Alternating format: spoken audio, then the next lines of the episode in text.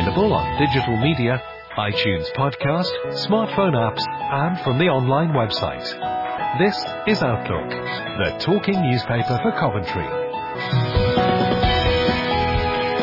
Hello and welcome to this week's edition of Outlook being recorded on Wednesday the 17th of January and I'm Nigel Hewin. And in this week's uh, production of Outlook we have Edith Cavell. You may remember that name for a lady who was uh, killed by the Germans in the war for spying. But still looking at wartime time, wartime period, we've got stories about Dad's army. They found some radio scripts which are now being made into cartoons. Dame Judi Dench is a local girl, as you probably know, from Stratford, and she has a real uh, passion for love. Uh, beg upon has a real passion for animals, and we're going to find out more from Sue. Hurdy-gurdy days, of course, are back again with Alan, and a little bit of poetry by Walter de la Mare, and we're going to end up with wassailing happening on the 12th night uh, after Christmas to ensure a good harvest. But, of course, we've also got uh, news from the centre, sport, your post bag. But as ever, we're going to start with the new, local news with uh, Peter and uh, Elaine. Outlook News. Councils are facing very difficult financial pressures and need a change in how they're funded, a senior opposition councillor in Coventry has said. Councillor Gary Ridley, leader of the Conservative group at Coventry City Council, said its budget challenge is real and it's not responsible to play politics with the issue. But he's also calling for a wider review of commercial activities by such as council-owned Coombe Abbey Hotel. Cuts to the tune of almost £11 million affecting public services could be signed off by Coventry Council next month. The plans have gone out to the public for their views and were drawn up to cover the Council's 2024-25 budget gap, which the Council says has been caused by skyrocketing inflation and demand for services. Last month, Councillor Ridley signed a cross-party letter from the Labour-run Council calling on the Conservative-led government for a one-off cash injection to help councils fund vital services over the next two years. The letter claimed Coventry Council has managed its finances robustly, but along with other authorities in England is now in unprecedented times. It also called for a longer term change to give councils multi-year funding which Councillor Ridley and senior Labour councillors say would solve budget woes longer term. More bin strikes could hit Coventry in 2024 due to a new dispute between the City Council and Unite over ending task and finish. But talks failed and the Council agreed last month to offer workers new contracts without task and finish and fire and rehire those who disagree. Coventry's City of Culture Year was another big topic in 2023, following the collapse of the trust which ran the programme in February. The charity owed over £4 million to various groups, including over £1 million to the City Council and Assembly Festival, an arts group which runs one of the biggest venues at the Edinburgh Fringe. Legacy projects ended or didn't go ahead. 50 people lost their jobs, and the trust collapse is being investigated by the Charity Commission and its administrators. Councillor Ridley said both sides of the council chamber now believe mistakes were made, and a public inquiry of some level is needed. The public realm improvements are a solid legacy that wouldn't have happened otherwise, and the city did get a lot of attention and visits. I don't think the year was a failure, he said, but I think it could have been better. Looking back on the year, Councillor Ridley said positives included the return of events that disappeared during the pandemic and inflation falling to 3.9% after a very difficult year for the economy and the cost of living crisis. We've avoided a recession as well, which I think is really positive news. At the start of the year, that was not a foregone conclusion. The Department for Work and Pensions has a number of key payments going out to people on benefits this January, with some key dates imminent. The money is in most part aimed at the poorest people in society as they try to cope with a cold spell. Inflation has gone down to 3.9%, meaning prices are rising slightly less quickly than before, but they are still going up and people on the breadline are really struggling to make ends meet. One particular payment which is going out this month is intended specifically to help heat homes, and recipients are being urged to check their accounts to see if it has arrived there, with a key deadline looming. The £600 winter fuel payments have been going into bank accounts since December, but if it has not gone into bank accounts by January the 26th, people need to take urgent action. Other help available to qualifying people are cold weather payments, the Warm Home Discount Scheme, the DWP Christmas bonus, which was £10, Warm Home Discount Scheme up to £150, fuel vouchers up to £50, and the Household Support Fund up to £350. The final cost of living payment of £299 will be paid between February the 6th and February the 22nd, 2024. People receiving certain benefits or tax credits are eligible for the cost of living payment. These include Universal Credit, Job Seekers Allowance, Employment Support Allowance, Income Support, Pension Credit, Child Tax Credit and Working Tax Credit. Parents are being warned of a rise in measles cases as children prepare to go back to school. The UK Health Security Agency is urging families to be aware of the symptoms of measles and to keep children at home if they show signs of having this highly infectious virus. The warning comes as the region sees measles cases rising daily, with 100 confirmed cases, including four travel related, since the beginning of last October and a further 63 likely cases at present. Around 80% of cases have been seen in Birmingham, with about 10% in Coventry. However, other local authority areas are now being affected by measles. UK HSA health professionals are concerned that these figures will rise quickly following the festive season, as uptake of MMR, the measles, mumps and rubella vaccine, is worryingly low in some parts of the West Midlands region. Dr Naveed Saeed, UKHSA West Midlands consultant in health protection, said, We are seeing cases of measles rising every day in the West Midlands. The virus is very infectious and can spread rapidly among communities, such as schools, if people have not had at least one dose of the MMR vaccine. Uptake of MMR in the region is much lower than the 95% needed to protect the population, which is giving this serious disease a chance to get a foothold. That's why it's important that anyone who hasn't had two doses of the MMR vaccine by the time they start full-time school gets immunised as soon as possible. People may not realise how severe measles can be, while most people will recover completely within a couple of weeks, the virus can cause serious illness, sometimes leaving permanent disability and even causing death. People in certain risk groups, including babies and small children, pregnant women, and people with weakened immunity, are at increased risk of complications if they catch measles. Most of the measles cases being seen in the West Midlands are in younger children who have not had their vaccines, with some needing hospital treatment. Dr Naveed Saeed added, the MMR vaccine can be given at any age, so older children, teenagers and adults can catch up at any time. There is also a version of MMR which uses no pork gelatin in its production, which is ready available on request. There's a new police chief for Coventry. Chief Superintendent Paul Drover takes over from Pete Henrick as the borough commander. He is responsible for all aspects of policing in the area and the force have revealed that he has three priorities.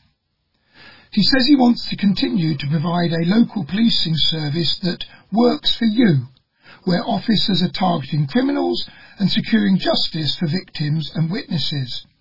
He says he wants to make sure you have the opportunity to be involved in policing, whether that's volunteering, influencing our priorities, shaping how we respond to issues in your neighbourhood, or scrutinising how we use our powers.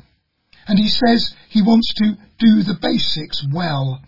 On top of that, he wants to build a team who are professional, approachable, and representative of Coventry's communities. He will be working alongside his team and speaking to local people. Over the next few years, he says he wants Coventry Police to be recognised as a service that is big enough to cope with everything that's asked of us, while showing that we're small enough to care about the things that really matter to you. Finally, he says the mission of all the officers and staff in the area will be to work in partnership to make the communities of Coventry safer. Before becoming Coventry's local police commander, mm. Paul led the force's criminal investigations department, designing a new local model and the major, major crime unit, which, the force says, has changed the way in which we deliver, deliver investigations today.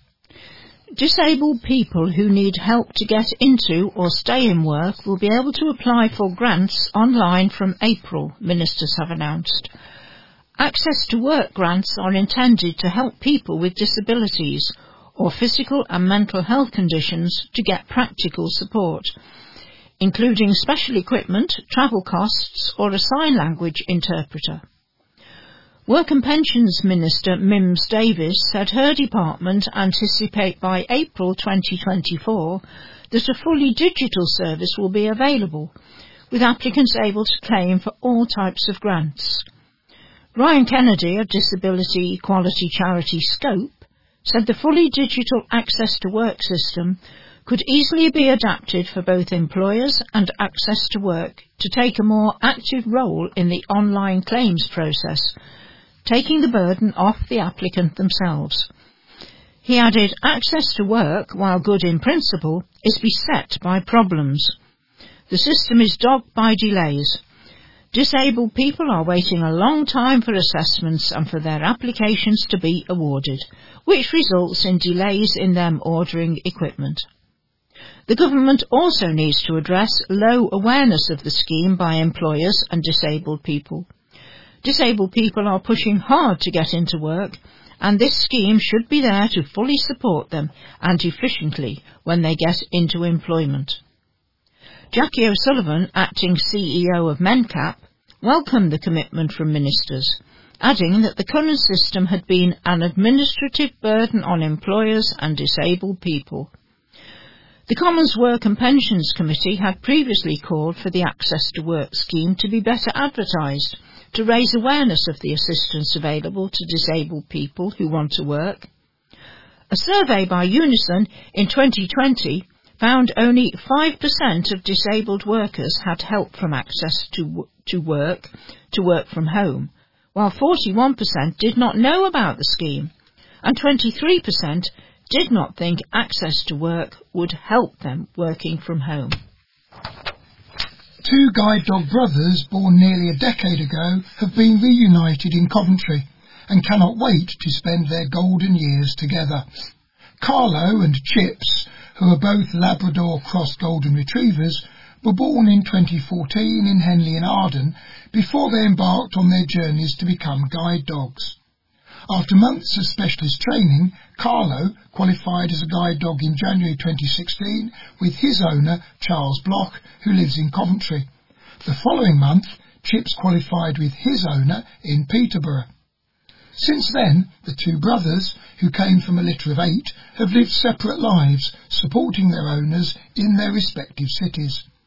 Carlo is still partnered with Charles, who has only 10% vision, and supported him while he was completing his university degree and when he worked at the Belgrade Theatre in Coventry.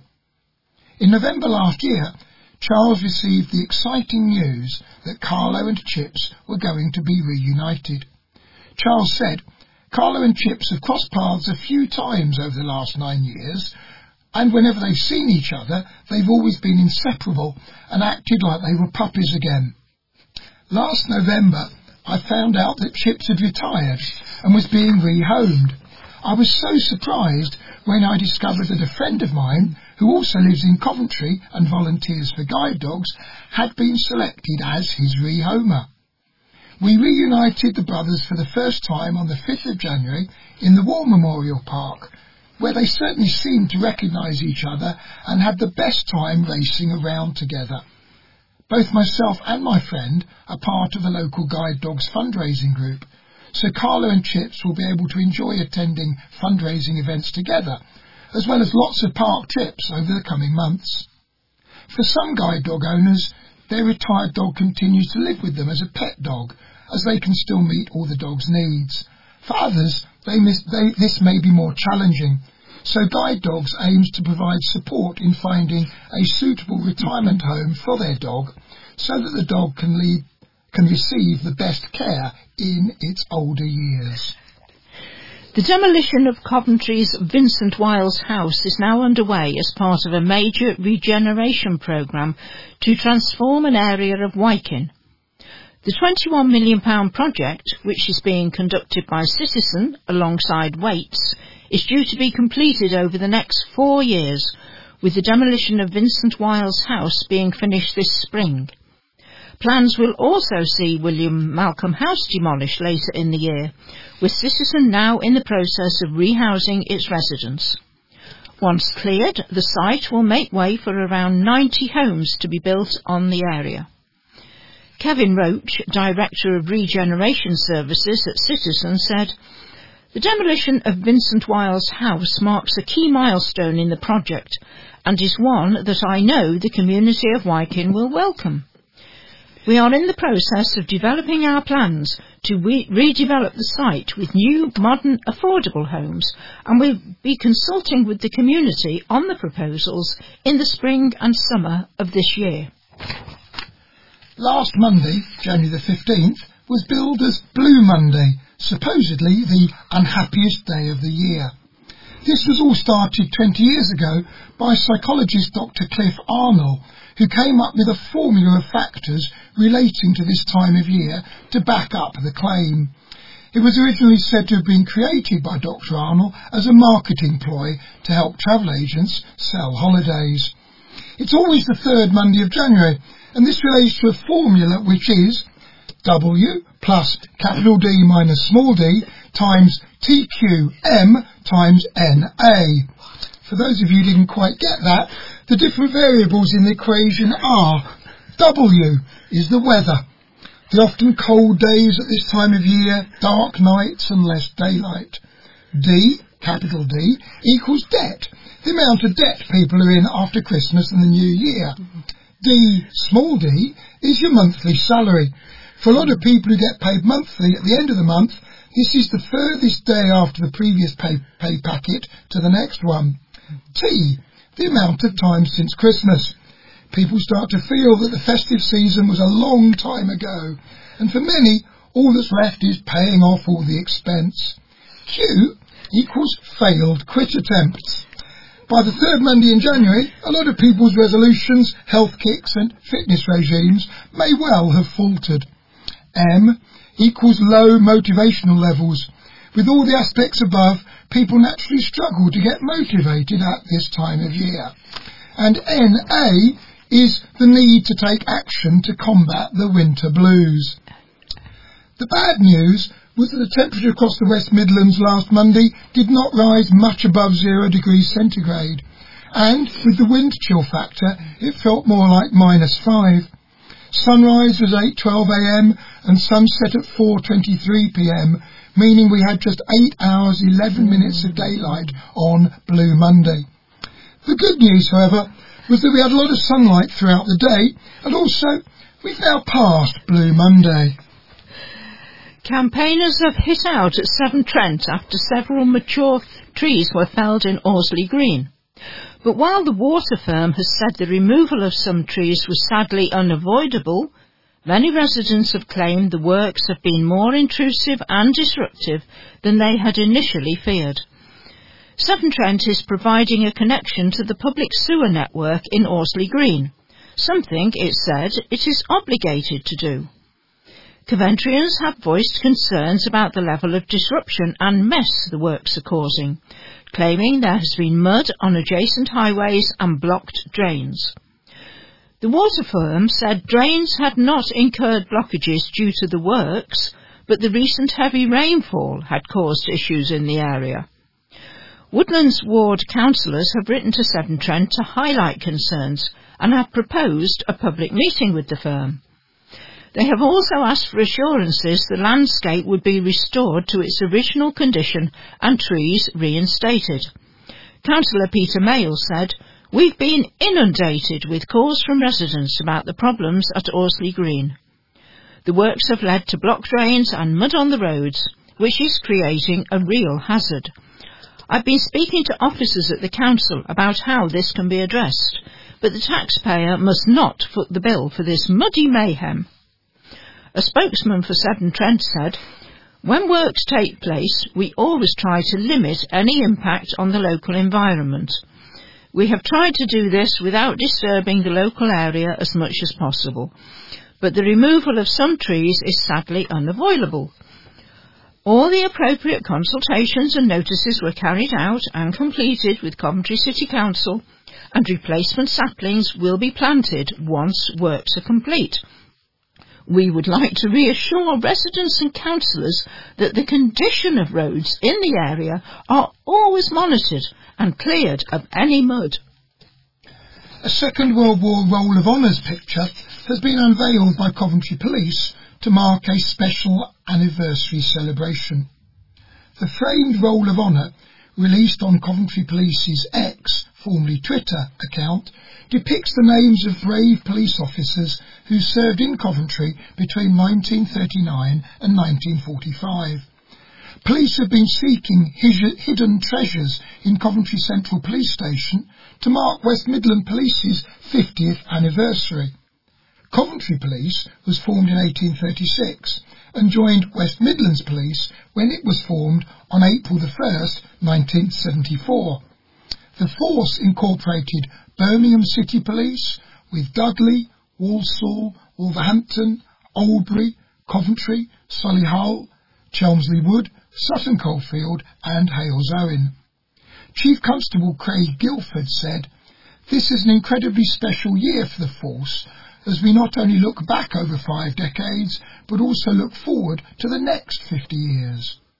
The force has changed drastically over the years, and, and we are very proud of the modern force that we have today, with increasing representation of the diverse communities which we police. One thing is clear, whatever the year on the calendar, police officers and staff have shown the kind of loyalty, dedication and passion for serving the communities of the West Midlands that they will carry that will carry the force forward into the future. And to finish this week, another happy doggy tale. Christmas was extra special at the Guide Dogs National Centre in Warwickshire with the safe arrival of seven guide dog puppies. Four-year-old golden retriever Pebbles gave birth to four girls and three boys at the charity's breeding centre on Christmas Day morning. The seven puppies will stay with Pebbles until they are two months old, after which they will move to live with volunteer puppy raisers across the UK. The charity also has a breeding dog volunteers scheme, sees guide dog mums to be living with volunteers full time with the costs covered by the charity. They look after the doggy mums like any other pet dog and help them give birth at home to the next generation of guide dogs when the time is right. Breeding dog volunteers have to be over 18 and look after guide dog mums until they retire at around six years of age. After they pass this age, they are given the option to keep the mum they have cared for as a pet.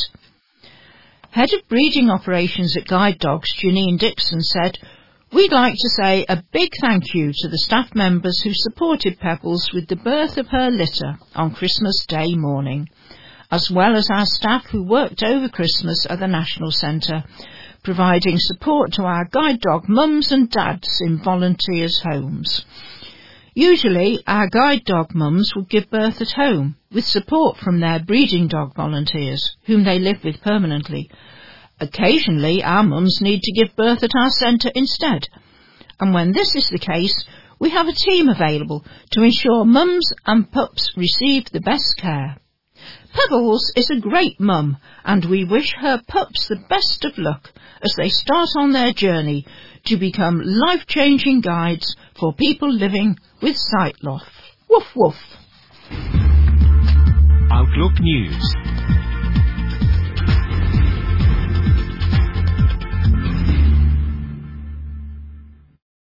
So that uh, completes the roundup of the local news. I must admit there wasn't an awful lot this week um, from Elaine and Peter. Now, uh, days are getting longer, so I can quite happily tell you about sun, sunrise and sunset. Sunrise is 8.08 and sunset is 4.23. And with these nice bright mornings we're having this week, it feels uh, it feels even longer than that, doesn't it? And in an afternoon, you can notice it. You can, oh, you can very much Yes, so. Yes. you can. However, it is now time to know what's happening at the resource centre. Hugh is very tied up, I gather, today, so Joe is here. That's right. Thank you very much indeed. Hello, everybody. It's very nice to be back with you. Uh, last minute as it may be. Uh, Hugh is busy Deep seeing. end, I think. Hugh is busy seeing people that are new to the service, so that's a very important job, of course. So, um, yes, to shed a bit of light on what's going on at the centre. That's what I'm here for. Uh, and it's definitely noticeable, isn't it, that the light, lighter Oh, yes. evenings are beginning. So Particularly bright days. Yes, Sunny, sunny exactly. days. Lovely, isn't so, it? although it is a very cold week, so it doesn't feel like we're out of it yet, does it? Anyway, what have I got to talk to you about this week? Um, I think I'll start by telling you a little bit about what's on here at the centre. So, as you know, we run activities every day, and the the groups that we wanted to mention have a few places available. Uh, cooking group has just started again. We have very few people in those groups because of the size of our kitchen, which is probably, as you most know, most of you will know, it's very small, and also so that people can get some one-on-one time with tasks that they're doing. So we usually have three or maybe four people in that group at any one time, uh, plus a couple of volunteers. Um, the group's just restarting this week. Um, it runs on a Thursday at one o'clock for two hours, uh, but we will be keeping a waiting list. So if that's something you've been wanting to do for a while or would have a want fancy having a go at, uh, please talk to reception, either Heather or Carol, or give us a call, and we would be happy to put your name down on our waiting list for the next one when it runs. What sort of do they do? All sorts. Uh, yes, I mean it's basically trying to find help people find ways of getting around tasks that have become difficult or mm. feel a bit unsafe. Yep. So we have, you know, uh, recipes that will just involve the microwave, for example, mm. trying to do mm. things a bit more that way. Showing people an easier way of doing things. Easier ways, but also the old ways, but giving confidence about how you can do things the old way and feel a bit more safe about it. Uh, so Chris Norman, for example, who has been running the vegan group previously, vegan cookery, you know, he's somebody who uses the oven gas hob and all sorts of things, but he has techniques.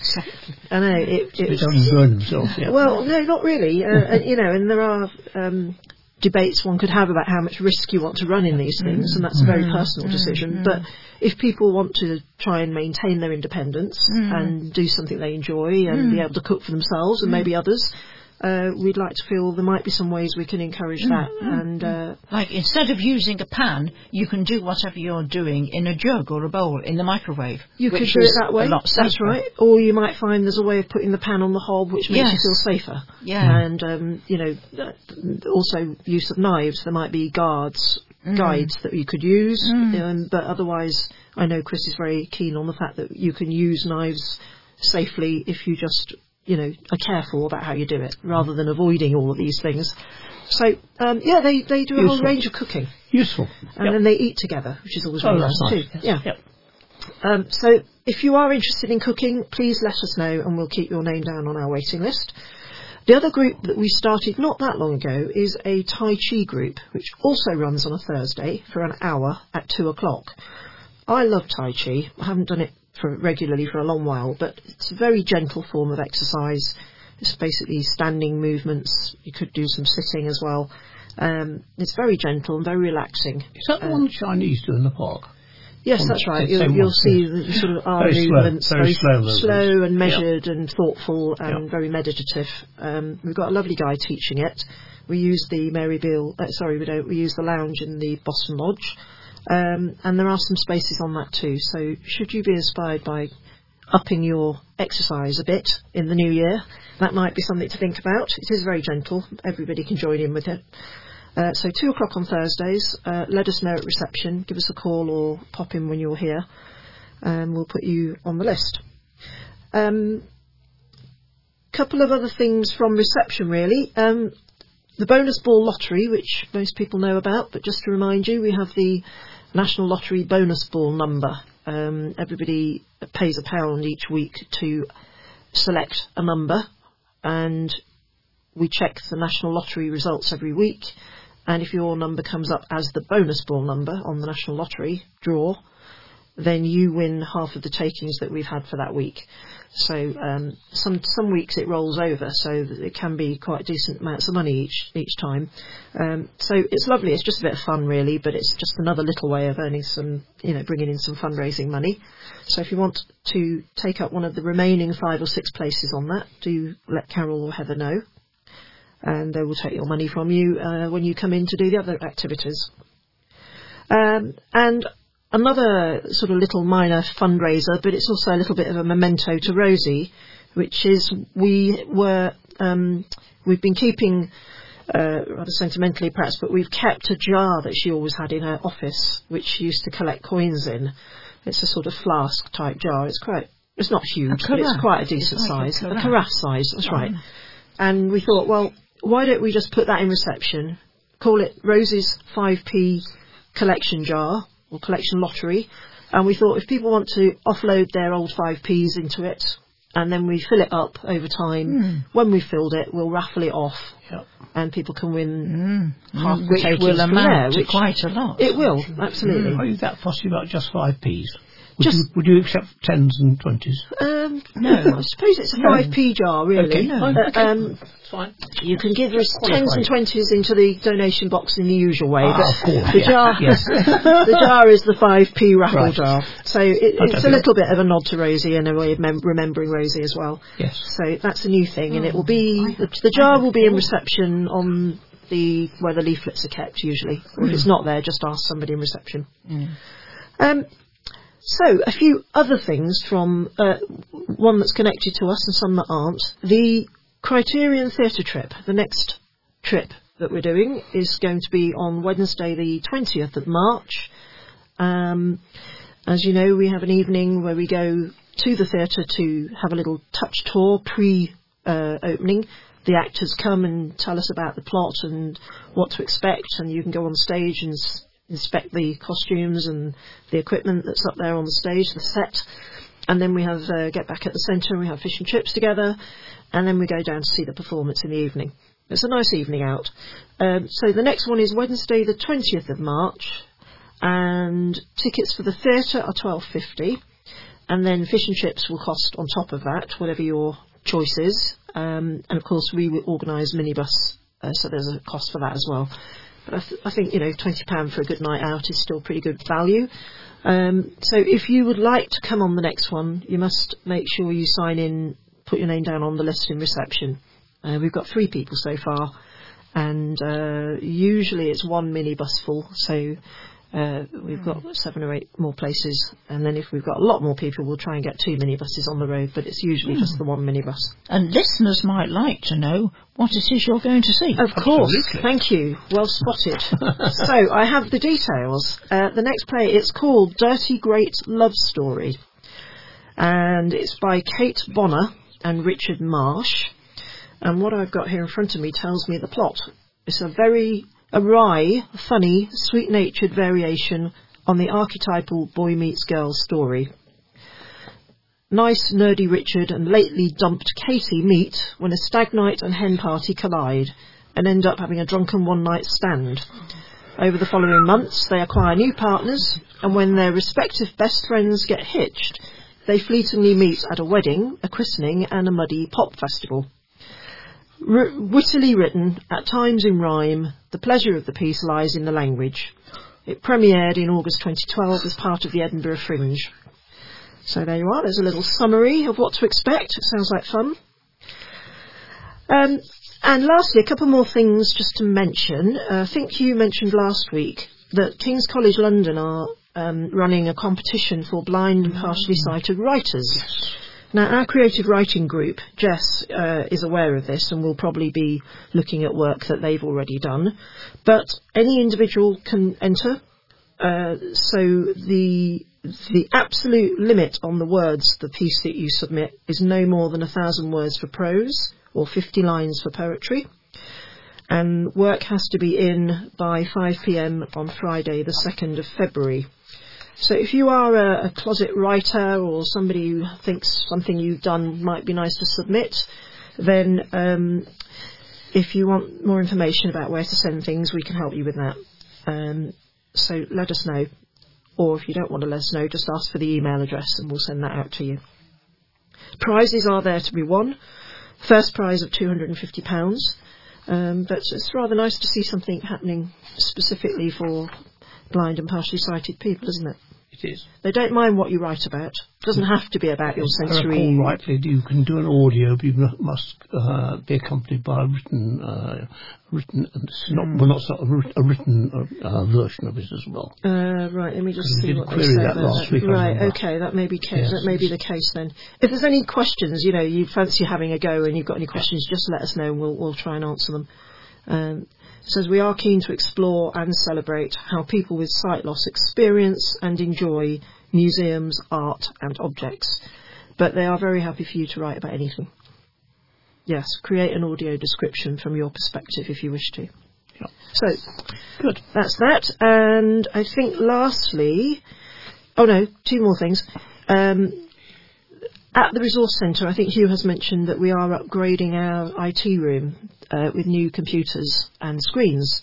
We are moving forward with that. We have the screens now sitting in my office, covering most of the desk, um, and I'm about to go and collect the PCs, the new PCs, on Friday morning.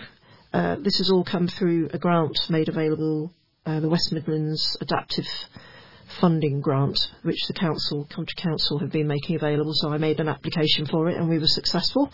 So we're getting uh, a good few thousand pounds worth of equipment. So it'll be allow us to upgrade everything and make sure that everything's working properly and should speed up everything. What we do need is to make before we put the new equipment in place, we need everybody who uses the computers.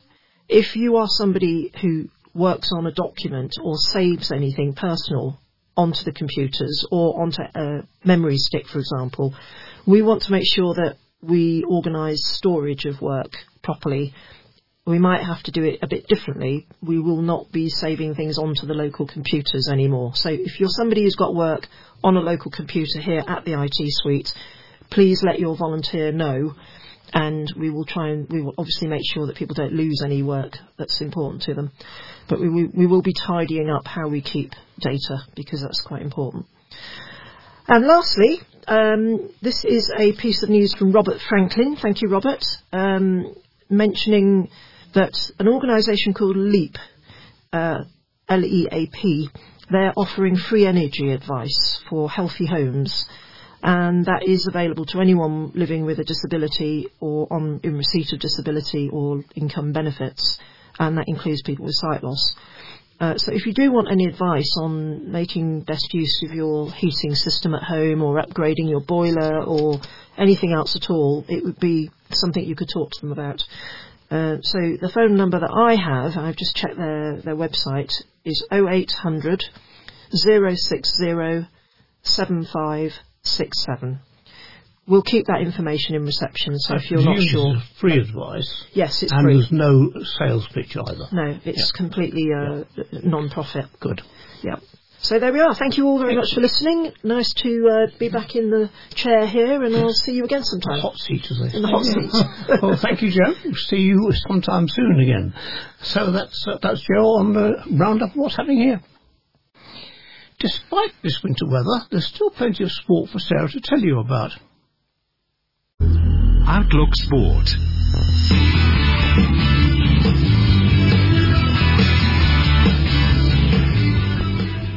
Yes, hello there, listeners, and welcome to sport. Now, I could start off with a bit of a fantasy fairy tale, but instead I won't. Instead, I will be more factual, makes a change, they all say, and tell you about Saturday's Coventry City football match. Now, we were playing the Leicester our arch rivals, or one of them. We also hate the Villa, but they're in an upper league. So, anyway, might only be 26 miles away, but my gosh, there is no shared like between us two. And we do like to sit on them. So it was a lunchtime kick-off and indeed it was televised. Hmm. But nevertheless there was a crowd there of over 29,000. To be honest, that's one of the reasons I don't go. I just can't cope with my vision and my mobility issues with a big crowd like that. Leicester are top of the league before the match by 15 points. Oh dear. Hey ho, let's settle down and listen to the match. Yes, yes, Coventry having a very bright start. Oh, sugarations! They have been awarded a penalty. And from what Oggy says, Steve Ogrizovic, it was a bit of a very fortuitous penalty. Anyway, it soon converted. Score Coventry nil, Leicester one. It all continued much of a muchness for the rest of that half. And then my my pocket buzzed well, actually, the phone was in my pocket and I have texts coming through to my pocket. And on the 42nd minute, they had a player sent off, straight red card, for a rather nasty foul. Hmm. Very positive talk during the half time. Come on, City, knock 'em in now, you've got an extra man. But it all carried on nil one. I couldn't stand it anymore. I thought this carpet needs vacuuming. So I got the vacuum cleaner out and it drowned out the radio. But then my my pocket buzzed again. Oh Lord, what's happened? Have they scored again? No. Callum O'Hare has scored for us on the 77th minute. Wow! There was talk on the radio of a successful finish, you know, a draw would be a good result against Leicester, given their current position. I sat down and listened to a bit more of the match, but it was near in the end. So I went back to vacuum. Oh no, I went this time to make myself a cup of coffee. And then you probably guessed it, my pocket buzzed again. I could hardly dare look. 2-1, Coventry City? Good grief. What's going on? The players haven't read the script, as I always like to say. I sat down this time in front of the radio, and then, oh, I should have said the second goal was scored by our Dutch player van Ewijk. And then into injury time, we scored again, that Callum O'Hare guy. So the match finished Coventry 3, Leicester 1. That leaves us in sixth place. That means that at the moment, as things stand, and there's a long way to go, we are in the playoff zone. And the great thing is we have a really positive goal difference. Now, well, sit on the Leicester, we certainly sat on them. Now next Saturday we're heading up north, as I like to put it, to Sheffield to play Sheffield Wednesday in the league. That match is a 3pm kick-off on the Saturday. However, the following Friday, that is January the 26th, we are going up north again to play Sheffield Wednesday, again at Hillsborough, but this time it's a Friday kick-off at 7.45 and it's the next round, the fourth round of the FA Cup. So come on City, if you can beat the Leicester, surely you can beat Sheffield Wednesday. Surely.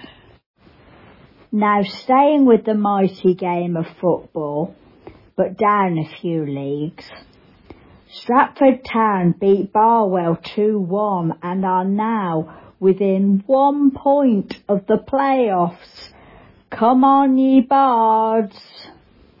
Meanwhile, Leamington's match. Leamington, you may recall, are already in the playoff zone. They were due to play Coalville, but that was postponed as Coalville are still in the FA Trophy and had a fixture. Sadly, Nuneaton lost away to St Ives 3-0. So their problems continue both on and off the pitch.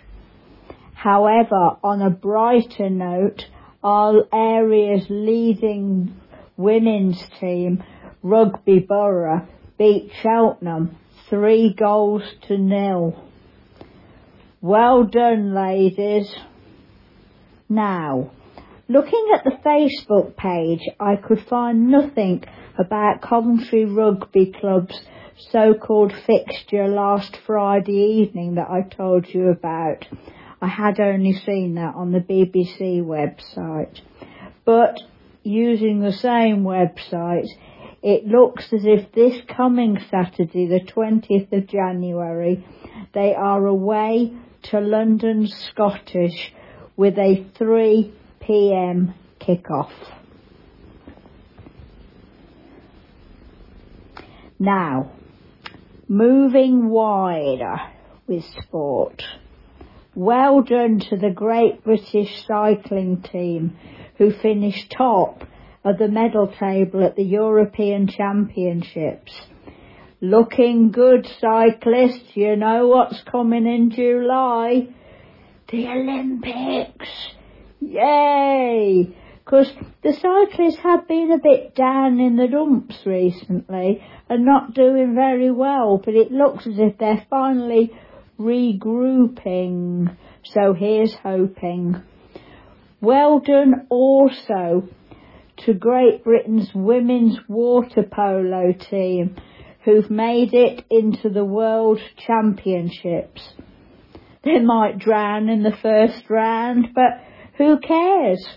Water polo is not exactly one of our national sports, like it is in many of the Mediterranean countries, who indeed have outdoor water polo rinks.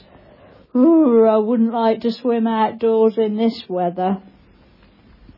Now, on to the bigger story. The Australian Tennis Open began on Sunday. That was only because I'm recording Monday afternoon, 36 hours ago, so I haven't really got much I can say at this point. Hopefully more next week. But into the main tournament went seven Brits, although already two are out, including Sir Andy, who was hinted, quote unquote, there is a definite possibility of it being the last Australian Open for Andy. Yes, Andy, the time may have come, but I said that to Rafa last week, and was he listening? Nah, he'll be back. Also back, but now sadly out after the first round, is Naomi Osaka, who returns to the open tennis after a break having a baby. So she may be out, but she's got a little one at home to look after. Now, this made me smile, so it's a bit of an and finally, but also on the Australian Open. In the first round, Djokovic played Prizmic. Prizmic was a qualifier from Croatia, and Djokovic described the first round match, which took over four hours, and saw Prizmic taking the second set as like looking in a mirror. In other words, he saw a bit of himself in it. And indeed, there was seemed to be quite a lot of friendliness on the court, which was so fantastic to see for me. Because I hold Croatia very deep in my heart. And I've been there many times. We're talking about 20 times. But for so long, Croatia and Serbia, where of course Djokovic comes from, were absolute daggers drawn. And indeed they were at war and my little Dubrovnik was under siege and it was burnt out and bombed, etc. So, to hear Djokovic be very favourable with Prizmic which again was something you would never have seen on the tennis court a few years ago, was wonderful. But then, of course, I had a thought. Who is Novak Djokovic's coach? None less than the greatest ever Croatian tennis player, Ivanisevic. Yeah. Good old Goran. And that has been your somewhat silly sport this week. But I'm in a silly mood. Anyway, have a great week. Bye. Winter weather? Water polo in January in Great Britain? No thank you. Now let's find out what's turned up in Dave's postbag for this week. This is Postbag.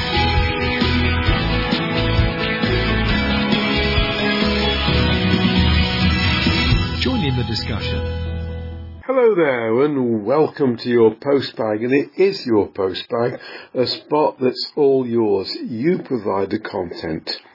All I do is present it. Now all you have to do is ring up the resource centre on 024 76 717 522 and press 5 for Coventry Talking Newspaper and start speaking and Bob's your uncle or in any other way you feel happiest. Now, we welcome Derek this week to start us off. He's got a comment to make about the prescription ordering service, or POD, that's coming to an end on the 31st of March. Good afternoon, this is Derek Headley. Happy New Year to everyone. I'm leaving a message for um, Postbag. I'm phoning in respect of POD being shut down from the 31st of March. What a complete waste of money that was by the government. I wonder if we ever find out how much that, how many millions are spent on that. Anyway, we're supposed to be using an app in future. I wondered if anyone has downloaded it and started to use it yet. If so, visually impaired or sighted, could you leave give us feedback on how easy it is and how efficient the app system is. Thank you very much for your assistance. Cheers all, Derek Headley. Thank you, Derek. They recommend you sign up for the NHS Patient app or Patient Access app. You can download it to your phone from your App Store or Google Play let us know what you think of it. I have been phoning the surgery and pressing 2 for the prescription service. I'm hoping I can keep on doing that. Sometimes we could do with a fairy godmother to help us out with life's little problems. But here's the latest report from Julia with which I've been asked to do a Frankie Howerd impersonation, which I'm not very good at. It's entitled, I Touched Up the Fairy Godmother. Ooh, uh, Mrs. And, well, it was a touch tour at the Belgrade. I touched them all. I touched the ugly sisters, Cinderella and Buttons. They all had big boobs, hairy legs and high heels. They were just like my friend John the Saturday night out. My favourite was Cinders, who had a purple dress, bow and diamonds in her hair. Come to think of it, my friend John wears that too on a Saturday night. We had terrific seats for the show, and even my miserable friend enjoyed it. That's Jen. well, we've got a new year coming and I wonder what it will bring us all. Maybe my friend John will cheer up and stop being rude to people. Perhaps that nice Mr. Sunak will harness up his reindeer and give us all a new year bonus. Or maybe pigs will start flying and bacon will go up again. Whatever happens, let's hope it's better than the last year. I'm looking forward to the new Monday Club year. I like the speakers best, especially speakers like Alex, who included us. Alex showed me how to play the didgeridoo, and I didgeridoo. See you all next year, everyone. Julia. Well, this is Julia playing the didgeridoo again. It starts with a Monday Club member, Francis, telling her what she has to do. Francis is very helpful to her as Julia is deafblind. We're going to have Julia. As though you're blowing a big raspberry. like that. Have a go. yeah. Great, Julia. Push it a little bit harder against your mouth, not too hard. Right, and then just a bit more on the lips, a bit more. Gracias. Great, excellent. Now a little bit more gently, and you'll have it. Yeah, but all good. Great, that's really good. Well done. Nice one. Elsa, would you like? Well done, Julia. Going back to Frankie Howerd, I'll let you into a secret about him. Sheila worked on Smith Clark Children's Ward at Coventry and Warwickshire Hospital. Frankie Howerd, when he was appearing at the Coventry Theatre, used to come onto the ward, insisting on no publicity and visit every day a young boy who was dying of cancer. I think he was eight years old. He also bought him a TV set to watch. Sheila said what a kind man Frankie Howerd was. And unless I've mentioned the story before, that's the first time you will have heard it. And thank you, Julia. Make sure you go along to the next pantomime touch tour because they're really good. Edwina couldn't go to the touch tour, unfortunately. Otherwise, I'd have taken her. This is the second part of Edwina's holiday in her home county of Oxfordshire, where she was given two nights in a hotel in any part of the country of her choosing. This week she talks about going to Didcot. So we moved on and went to Didcot. When I went to Didcot, I visited one of my cousins, Hazel, before we went and looked at the shop because she had been ill for some time and I hadn't seen her for a long time. When I say we went to the shop, I was absolutely amazed because I hadn't been round Didcot for years. Didcot used to be, just be a small town with a big Tesco and opposite a co-op. And that was it. And the market. But now it's got three cafes and lots of shops. So it's a busy little town now. The next day we had the surprise that we would uh, go down to Wantage. As you go into Wantage, you go past what's called Lark Hill. Now at Lark Hill is where my granny's sister my late great Aunt Bess lived. And I used to visit her regularly my mum and dad when I was down there. And opposite was all big field full of corn. Years ago, they used to have what they call the threshers. And the threshers came early up, up with the lark to walk past Great Aunt Bessie's house to the cornfields to thresh by hand. So this is something that I wanted to visit again. Sylvia drove to Lark Hill. And suddenly she said to me, we are driving on Lark Hill. I was that surprised because it was simply a grassy bank with a little path. But this was actually a road with two pavements and all houses that had been built on the fields where the cornfields were. There'd been so much change, it was unbelievable. And now Graham Whale has a comment to make about singer and BBC presenter Sandra Godley, who's been honoured by the King. Well, it's interesting to know that um, Sandra Godley has uh, been awarded, I don't know whether it's an MBE or an OBE or what it is now, but I'm surprised that they are still referring to her as a CWR uh, presenter. Uh, I've not heard her since she lost her Sunday morning breakfast programme to Donna somebody. I can't remember what her name is now. I've heard others. Patricia, uh, George seems to be popping up all over the place, filling in for people. Even Molly Green, who I mentioned, was in tears when she said goodbye to a Saturday morning uh, listener on WM. Seems to be standing in for people on both WM and CWR. But as I say, I've not heard Sandra Godley on CWR since uh, she lost her Sunday morning breakfast programme.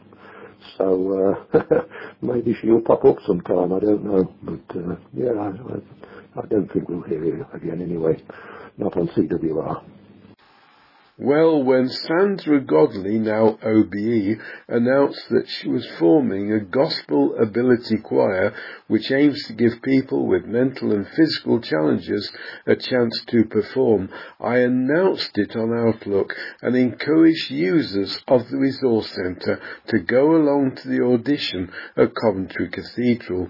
The late Linda Hall thought it was wonderful. She achieved her ambition to sing in front of the baptistry window of the cathedral. Mark Howell, he spoke confidently to the judges and Amy, who was on holiday at the time, joined the choir at a later date. Their first performance was to sing at St James's Palace just after Harry and Meghan's wedding. I was pleased to have encouraged that. I'm sorry about the low quality of recordings from the phone-ins. Please keep trying. We'll try and get it sorted if we can. Uh, Graham asked why the recordings from Doreen Hilton are much better than the phone-ins. Well, Doreen rings me up on my home phone on 024 as you are welcome to do, to have a chat, and I asked her if she has a message that she would like to record for Postbag. I used the phone extension that Sheila used to use by her armchair. I put it on speaker and amplify and hold my digital recorder a few inches away, looking at the levels, making sure it doesn't go into distortion, and the results are usually very good. During lockdown, I used this system to interview a shepherdess that way, who talked to Sheila as well as myself, and also Karen Bucknell, a cancer and brain tumour survivor, who is now an inspirational beauty queen and model. And she got uh, titles like Miss Magical Smile. That's all from Postbag. Thank you for your messages. Tell us what you've been doing lately. and it does make me happy to receive your messages. Thank you if you sent me a Christmas card. I had to pay five pounds though to the Royal Mail because of insufficient postage and it turned out to be a Christmas card. The listener did stick a stamp on it, but it was purchased over the internet and it was a forgery. So uh, support your local shop or post office and buy stamps there. Uh, they need your support with all the scandals about prosecuting and jailing sub postmasters. Maybe you'd, you'd like to comment on that. Okay, thank you. Please let's hear from you next time and bye for now. This is Outlook. You can contact Postbag. Our website is www.talkingnewspaper.org.uk. Our email address is postbag at talkingnewspaper.org.uk. Join in the discussion on Postbag.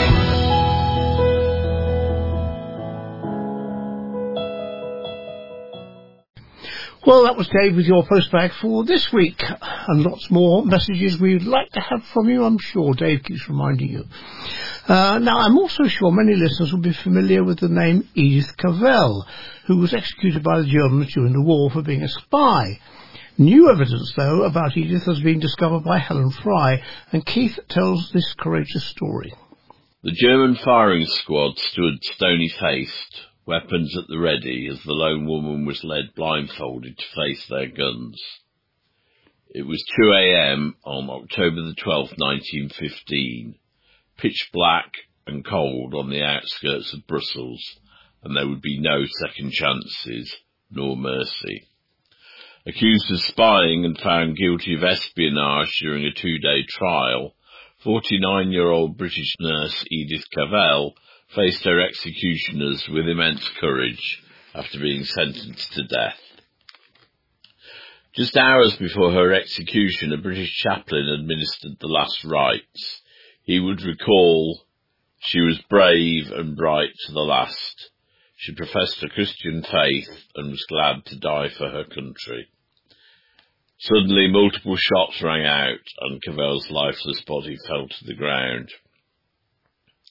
Her killing sent shockwaves throughout the British Empire and within the corridors of Whitehall. But what was the truth about Cavell's activities? It's well documented that at the outbreak of war in 1914, she was working at, as a nurse at 149 Rue de la Culture in the Belgian capital. Following the fall of Brussels, she stayed behind hiding British and French soldiers and arranging for them to be smuggled to the safety of neutral Holland. It was perilous work and involved many secret meetings in her home. But did she cross the line into actively spying for her country? And was her controversial execution at the hands of a firing squad justified, given that there was no protection under the Geneva Convention for Espionage, nor special status for women. Portraying her as an innocent victim, the British said she was murdered, whipping up hatred towards Germany and driving recruitment in both the First and Second World Wars. Historians have been divided ever since as to the true nature of her activities. But in my new book, Women in Intelligence, I can put this debate to rest once and for all. During my research, I discovered bombshell files in London and Brussels confirming conclusively that, yes, Edith Cavell was a spy for the British. Thanks to my inquiries, it's possible to go even further. The files I uncovered sensationally revealed that she was in fact a spy mistress the founder and head of an intelligence network that operated behind enemy lines. She recruited spies, couriers, forgers and agents for the network.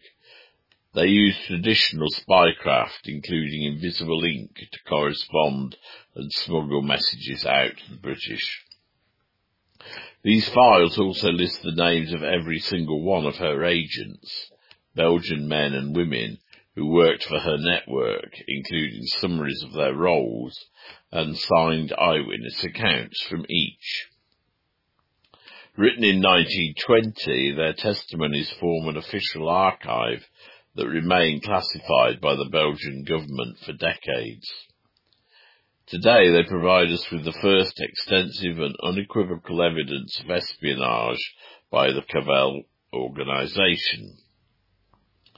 In London, MI5 opened a personal file on Cavell in which it gathered evidence from aristocratic women who had worked for her and it opened a separate file on her betrayer, Georges Gaston Quien.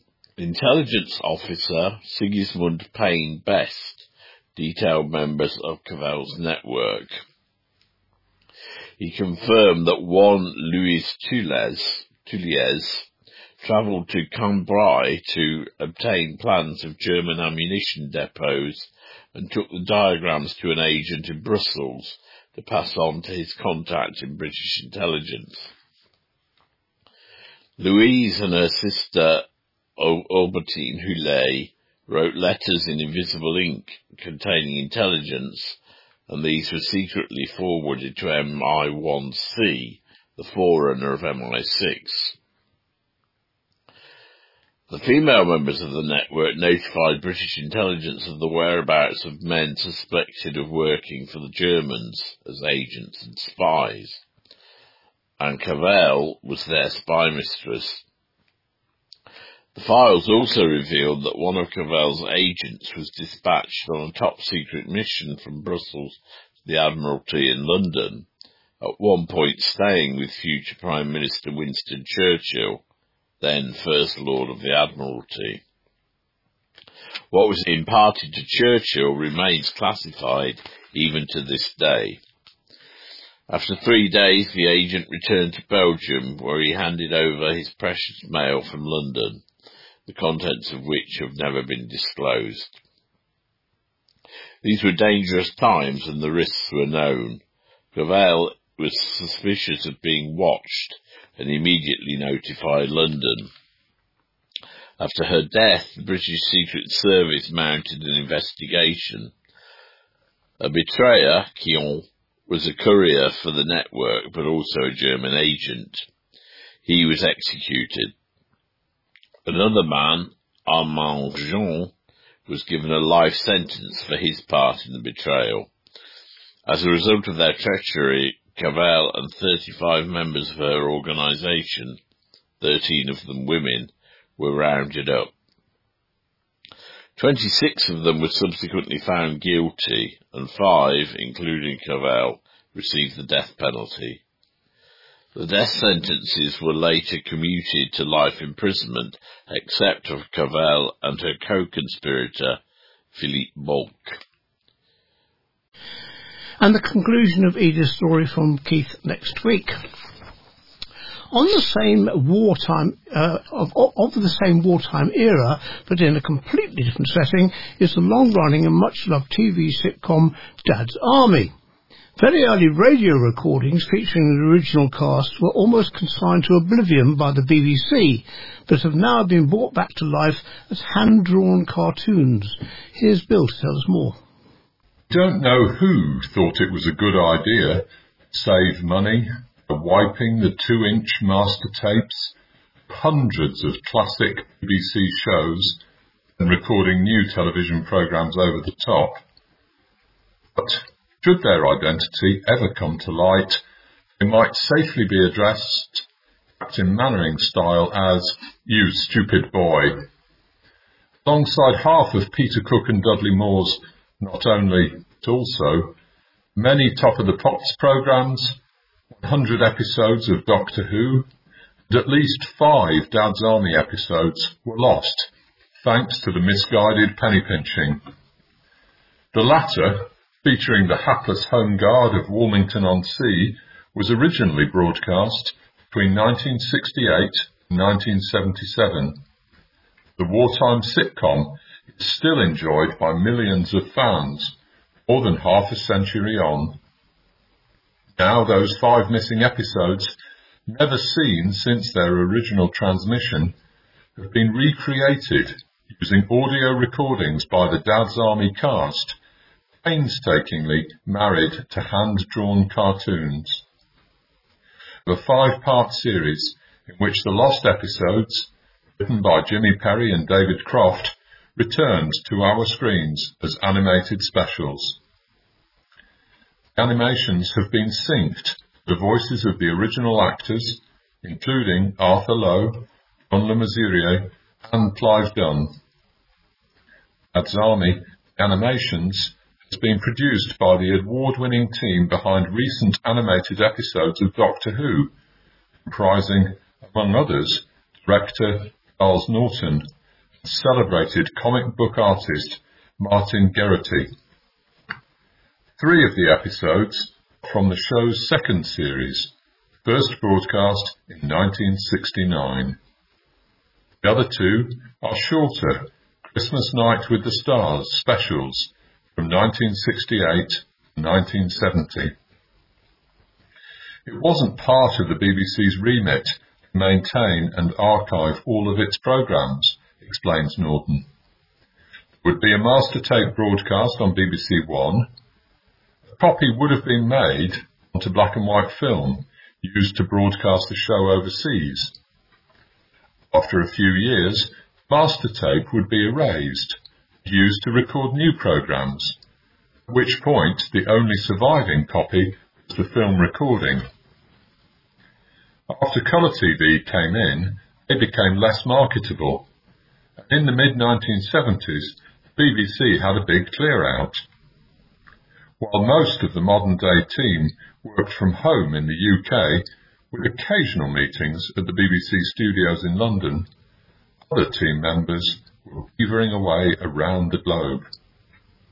One of our animators was based in Queensland, Australia. Three were in America, one was in Vietnam, says Norton. Kept in contact via email and Zoom.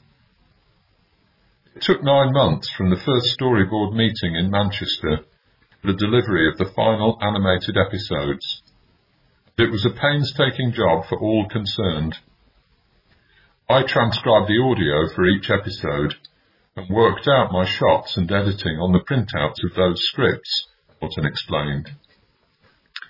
This produced pretty much the same kind of written camera script David Croft would have used on the original TV productions. Then I sat down with our storyboard artist, Adrian Salmon, went through every shot, sketching things out and even acting out the action ourselves. Adrian went away and drew up shots in rough, based on our conversation and my notes on the camera script. These were sometimes revised several times before the finalised for the finished storyboards The animation process started with character designers, Martin Geraghty, drawing the characters, first in pencil, then in ink, before they were scanned. Meanwhile, other aspects of the production were happening, such as background plates being painted onto watercolour paper before scanning.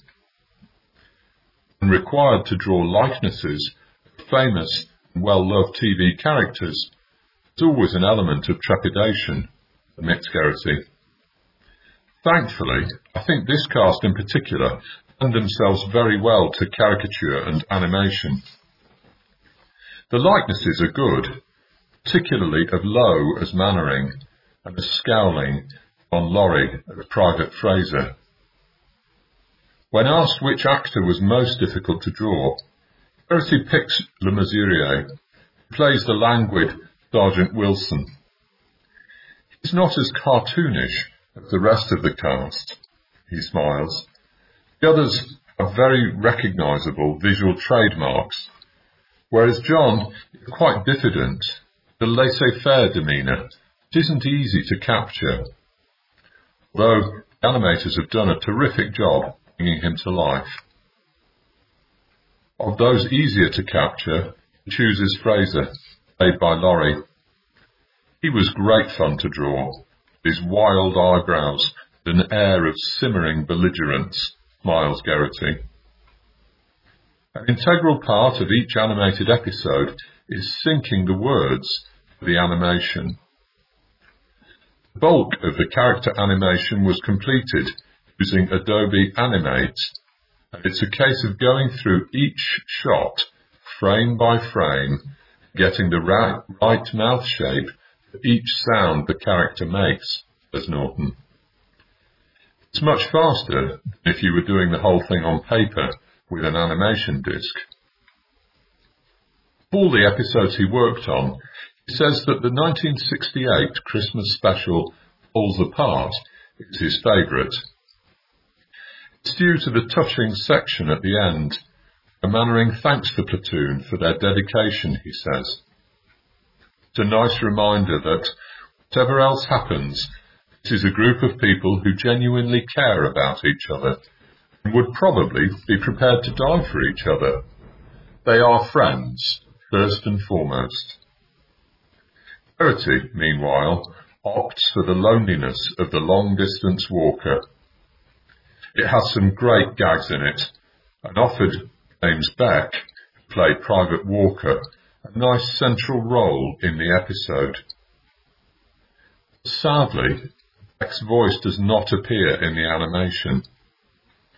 This is because when the cast came to record episodes for Radio 4 in 1973, which provided some of the audio for the new animations, Beck was too ill to take part, and indeed died soon afterwards. He was understudied by an actor with a quite different voice. For the animated version, Norton cast actor David Benson, who has Noel Coward, Frankie Howerd, and Kenneth Williams in his vocal repertoire, to do a pitch perfect impersonation. Loneliness of the Long Distance Walker was among Jimmy Perry's favourite episodes too. He once explained to me, when it came to dreaming up ideas for all the episodes, we often focused on issues which affected society during the war, such as rationing. We're all in the same boat. Other times, we chose subjects which affected us. This is a lovely episode in which Walker discovers he's got an allergy corned beef. It was partly based on the fact that I was allergic to mustard pickle. If I ate it, I'd swell up have to be taken to sick bay. Didn't know a lot about allergies those days. So that's even more Dad's army to have a good chocolate. Dame Judi Dench, the great actress from Stratford on Avon, is a real animal lover, and this story of her passion is written by Alison James and read by Sue. As perhaps the most treasured of all our national treasures, a tag she dislikes but simply cannot escape, it's a given that Dame Judi Dench is one of our finest actresses, if not the finest.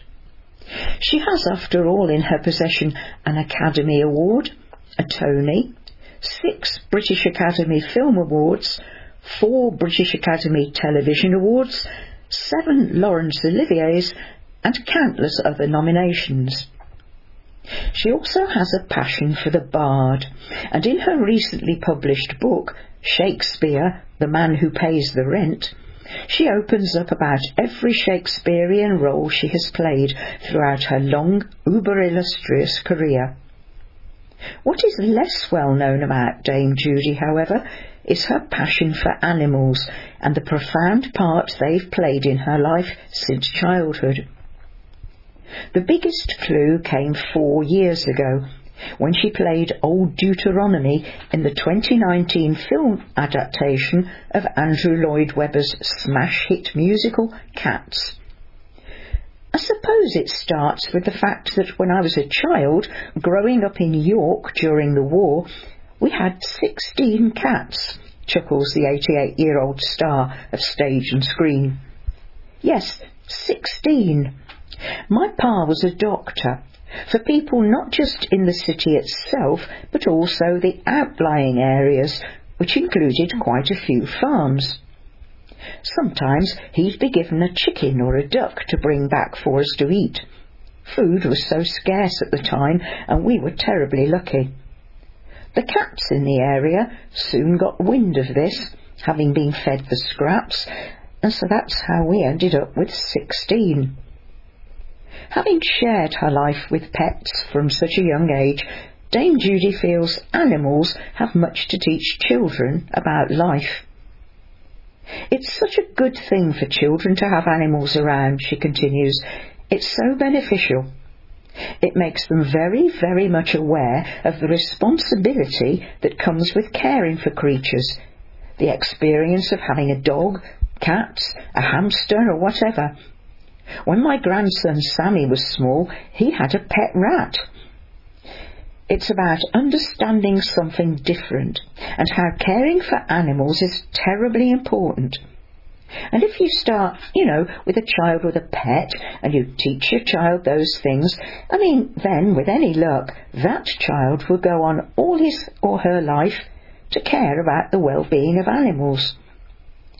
It's not just children who benefit from contact with animals either. We all do. Recently, I went to see a friend who was very, very ill. And on her bed was a wonderful cat who just wandered about and was allowed to jump up. And well, I can't think of anything nicer than having a cat jump up and lie down in your bed beside you. What a wonderful comfort. I don't have any animals in the house at the moment, but it's the first time in a very long time that I haven't. What Dame Judi does have, though, is an adopted bear in Vietnam who has been rescued by the Animals Asia Foundation, which is celebrating its 25th anniversary this year.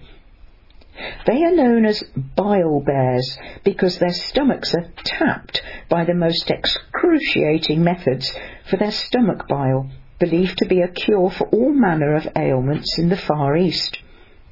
They are permanently trapped from birth in cages barely larger than their bodies and kept half starved in order to produce bile.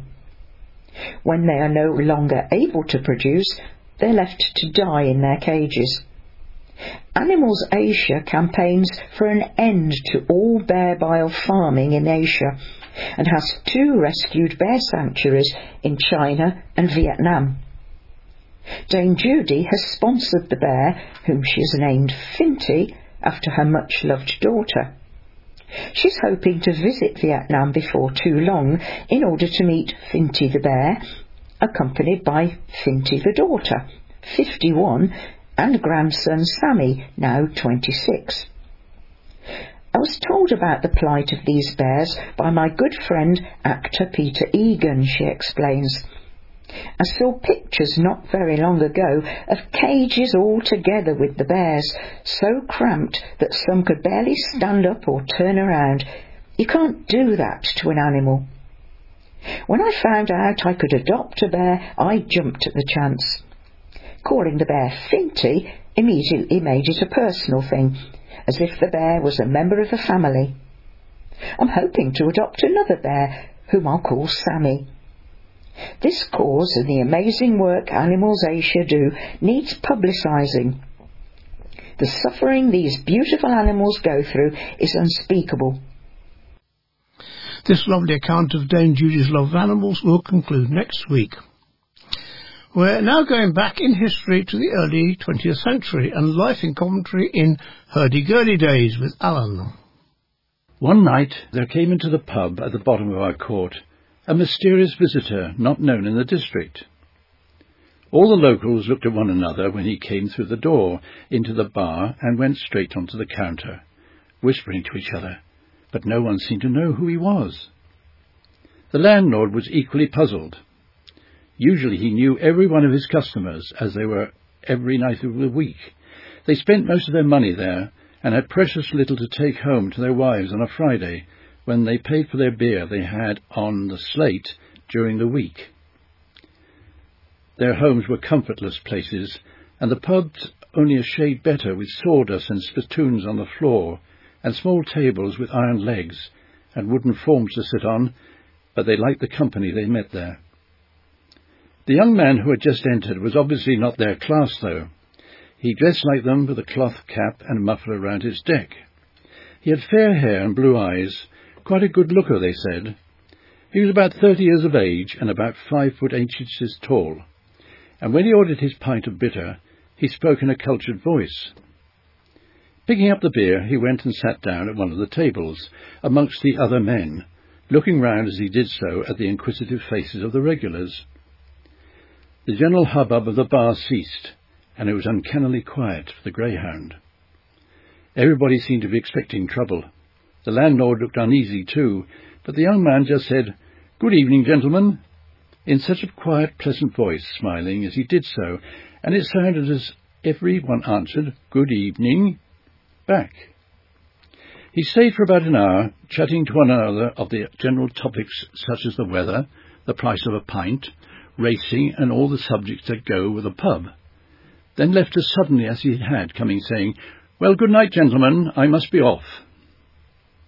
When he had gone, there was a general discussion as to who he was, and could be, and where he had come from. Nobody had a clue, except the landlord, and he had an idea he had seen him in one of the local shops in the town, having an argument with a shopkeeper over the price of an article he wanted to purchase, and he was wearing a clerical collar. On Saturday evening the bar was full to overflowing, everybody talking at once, and as the beer flowed, so the talk got louder and louder. About eight o'clock the stranger came in, and again, this time the landlord had no doubt. He was the person he had seen at the shop. He wasn't there on Sunday, but on Monday he was there again, chatting away on all sorts of subjects over his one pint of bitter, getting quite friendly with the men. After he had gone, they began to argue amongst themselves as to who he might be, as he had what they called a toff's voice. They thought perhaps he was one of the actors from the opera house, rehearsing his part as a working man and getting to know their ways. This went on until Wednesday night, and by now they were all curious and stopped talking to stare at him when he came in. The landlord was very amused, as by now he was quite sure he was a parson, and wondered what he was up to. But his money was as good as the rest, so why worry, he thought. After the young man left, there was a heated discussion amongst one or two of our men, our dad included. His pal, Sam Toms, was older than he was, he had a beard, which always reminded us of Father Christmas. When he had a couple of pints, he got very excited and was inclined to quarrel. This particular night, our dad had consumed more than enough and was all ready for an argument. After a while, he bet Sam a pint that he daren't ask the man if he was a parson. He daren't himself, and he knew that old Sam couldn't resist a free pint. Who darsn't? I'll ask him, I know, said old Sam, with a vision of a free pint before his eyes. But the young man did not come in again until Friday. By this time old Sam's courage had begun to fail, and he whispered to Dad, Here, I reckon he ain't no parson, he's a bloody actor. No, he ain't, the others shouted, overhearing what he said. You's backing out. You're backing out. You darsn't ask him. When the young man walked through the door, all eyes turned to Sam. The bar was full, and it couldn't have been a better night for the parson. Sam waited until he was well and truly oiled, and then, full of beer courage, he sauntered up to the young man, who was sitting talking to one of Sam's mates. Everyone was watching, but our dad kept well in the rear. He wasn't the pushing sort. This was the very moment the parson had waited for so patiently all this time. He knew full well what was in the men's minds, and that sooner or later one of them would have to have the courage to ask him who he was. So he was ready. When Sam finally got up to him, he went straight to the point, having rehearsed his little piece over and over again to himself. He blurted out quick like, Oi, is it true you're a parson? And is it what you're doing in here? You ought to be in church. That's your proper place. And where's that there dog collar you're supposed to be wearing? You've no business with that sheer cap on. Storm stopped to get his breath after that long speech. The young man was by now on friendly terms with all the men, calling them all by their Christian names. As they stopped talking and were watching and waiting for his answer, he said, standing with, up with his pint in one hand, looking round the bar, well, Sam, it's quite true I am a parson. He whipped off his muffler, revealing a dog collar. If you would rather I came in here with this showing, well, that's all right by me. If you chaps don't mind, that is. Well, what about that you pint you're said Sam, for us to say. Well, what about it? I've paid for it, the same as you, haven't I? said the parson. Well, old Sam didn't know what to say after that, and all went quiet, feeling a proper fool with everybody at the bar staring at him. Our dad came to the rescue and said, uh, well, uh, Sam, you won your point. Here it is. The parson, seizing his opportunity, said, What's this you say? He has actually won a pint just by asking me if I am a parson. Well, well, I will stand another pint all round, if you dare to come to my church and hear me preach next Sunday. At this there was a roar of laughter, and they said, Ah, we'll come for a pint. By God, we will. As quick as lightning, he took them up on it. Right, chaps, that's a deal. I'll find you all special seats in the back row of the gallery. I'll be at Christchurch door at 6.15 p.m. The service starts at 6.30. Now don't let me down, or no pint on Monday night. And with that he went out of the door, chuckling to himself all down the street, having won the first round all right, and feeling sure they would come because of the free pint. And, as a contrast, a very short interlude of poetry. Here's Margaret with the poem Silver, written by Walter de la Mare. Slowly, silently, now the moon walks the night in her silver shoon. This way and that she peers and sees silver fruit upon silver trees. One by one the casements catch her beams beneath the silvery thatch. Couched in his kennel like a log, with paws of silver sleeps the dog. From their shadowy coat the white breasts peep of doves in a silver feathered sleep. A harvest mouse goes scampering by, with silver claws and silver eye, and moveless fish in the water gleam by silver reeds in a silver stream. A famous tradition which dates back to Anglo-Saxon times is wassailing, a ceremony of music and song to ensure a good harvest in the coming year. Traditionally held on the 12th night, Dave went to Allesley Walled Garden to find out more about it. Hello, I'm speaking to you from Allesley Walled Garden, and I'm here for a wassailing, the wassailing of the apple trees. I'm speaking to gardener Keith Draper now. So, how long, how old is the garden, first of all? Well, I haven't worked that out uh, this morning, but uh, we start uh, round about 1785, Yeah. and um, the uh, the walls were put up uh, by the owner of the of the hall here uh, at the time. We believe uh, to um, enable him to grow crops. Uh, um, food for the house so that uh, they could lock the gate and keep uh, people out otherwise they come and thieve the, the, the lovely produce they were they were producing the guard the, the walls in fact uh, were built we believe locally with clay um, the, the bricks uh, were made locally with clay from a quarry. Could have come from over on on Yeah. the wedge, um, but uh, they're quite. Uh, it's quite unique. This is about the only walled garden that, in fact, has a slope to the north. So therefore, it's not actually ideal, although it, it is in fact quite a lot warmer in here than outside. It is. We know we know that uh, when uh, on a cold day you come in here and the, the, the temperature is probably a couple of degrees higher than out, out there. Which so because the shelter from the walls. it's uh, the shelter from from the wonderful, walls. so. wonderful. So, so what And kind over, of thing? Yeah. over on that corner, uh, On the, uh, um, towards the hall, yes. you'll see that there's a dip in the wall which uh, makes it lower. It's believed that uh, the uh, the uh, the guy who owned the hall at the time, he could look from his bedroom across to the garden and keep an eye on the gardeners to make sure that they were working. Yeah. That's a tale that's been told for a very long time. I time. suspect that's quite true. Yeah, could Yeah, be. That's it, right. could, it could be. So how how long have the uh, the volunteers been gardening here? The group uh, was eventually uh, formally formed in the year 2000. Yeah. And uh, it uh, permission was given by the city council to Yeah. for the for us to uh, create a Georgian garden, Yes. much as it would have been uh, all those years ago. Wonderful. Uh, unfortunately, they did. The council did change their mind uh, four years later. And that's when I came onto the scene, and uh, I personally had to fight to to keep the, the garden on track because the original people were very disillusioned. We're licensed at the moment on a revolving license to do this as a kitchen garden.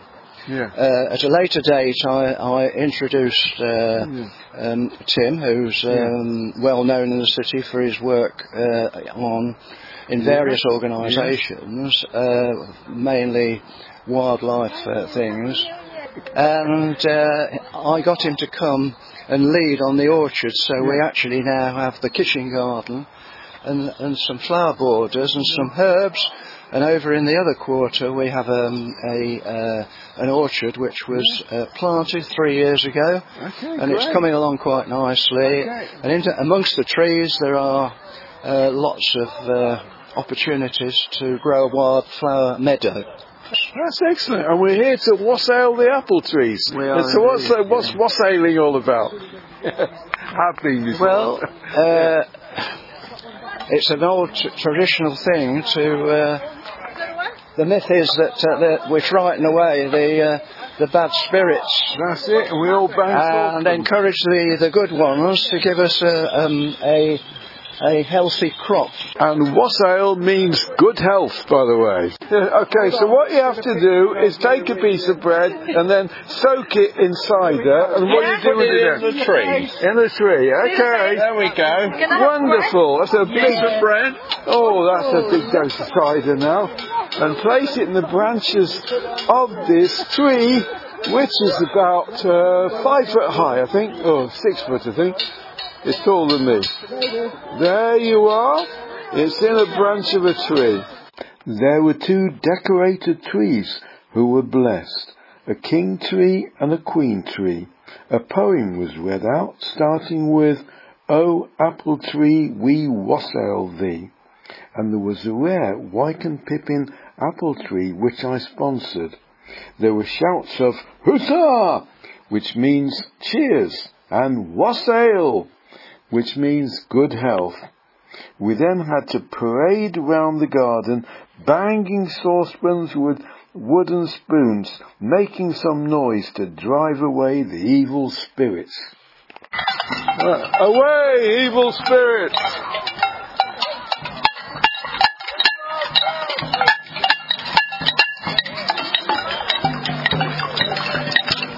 And we're all going to sing the wassailing song. One, two, three. Here we come a wassailing along the Lisa green. Here we come a wassailing so fair to be seen. Love and joy come to you, and to you your wassail too. And God bless you and send you a happy new year. And God send you a happy new year. Well, the Morris dancers are dancing a stick dance called the stick dance, which originated in Upton on Severn. And they're clashing sticks together and dancing round, six of them.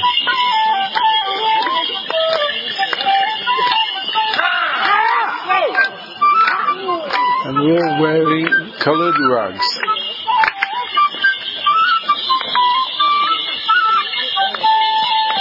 Oh, I'm speaking to one of the Coventry Morris dancers who's been doing a stick dance with me. So, uh, what's your name? My name's Dan. So, so what do you like about Morris dancing? I, it's just good fun. It's a good tradition to do. It's an old tradition to do. Yeah. Uh, it gets me out, gets me some exercise, and I enjoy it. I really do enjoy just getting out in the beautiful English countryside and, and having a dance. Hello, I'm speaking to a lady here. What's your name? Uh, my name's Sue.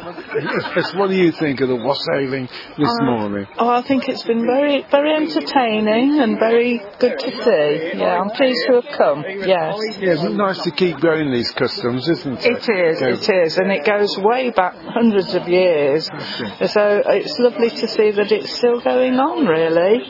Very nice, yes, yes. Barbara, so what do you think of the wassailing? Oh, well, it's the very first time I've ever heard of it Yeah. because I've been away from Coventry for a long time and thoroughly enjoyed it with the Morris men and all the singing. Really a lovely morning. That's fantastic. Thank you very much. Okay, Barbara, thank you. And that's all from the wassailing at uh, Allesley Wall Garden. Bye from me, Dave Monkson. Bye from Barbara. Bye bye. Will the gods now be kind to us with a bumper harvest this year? With wassailing ringing in our ears, we end this week's Outlook. So from the team and me, and Nigel Hewin, it's goodbye till next week.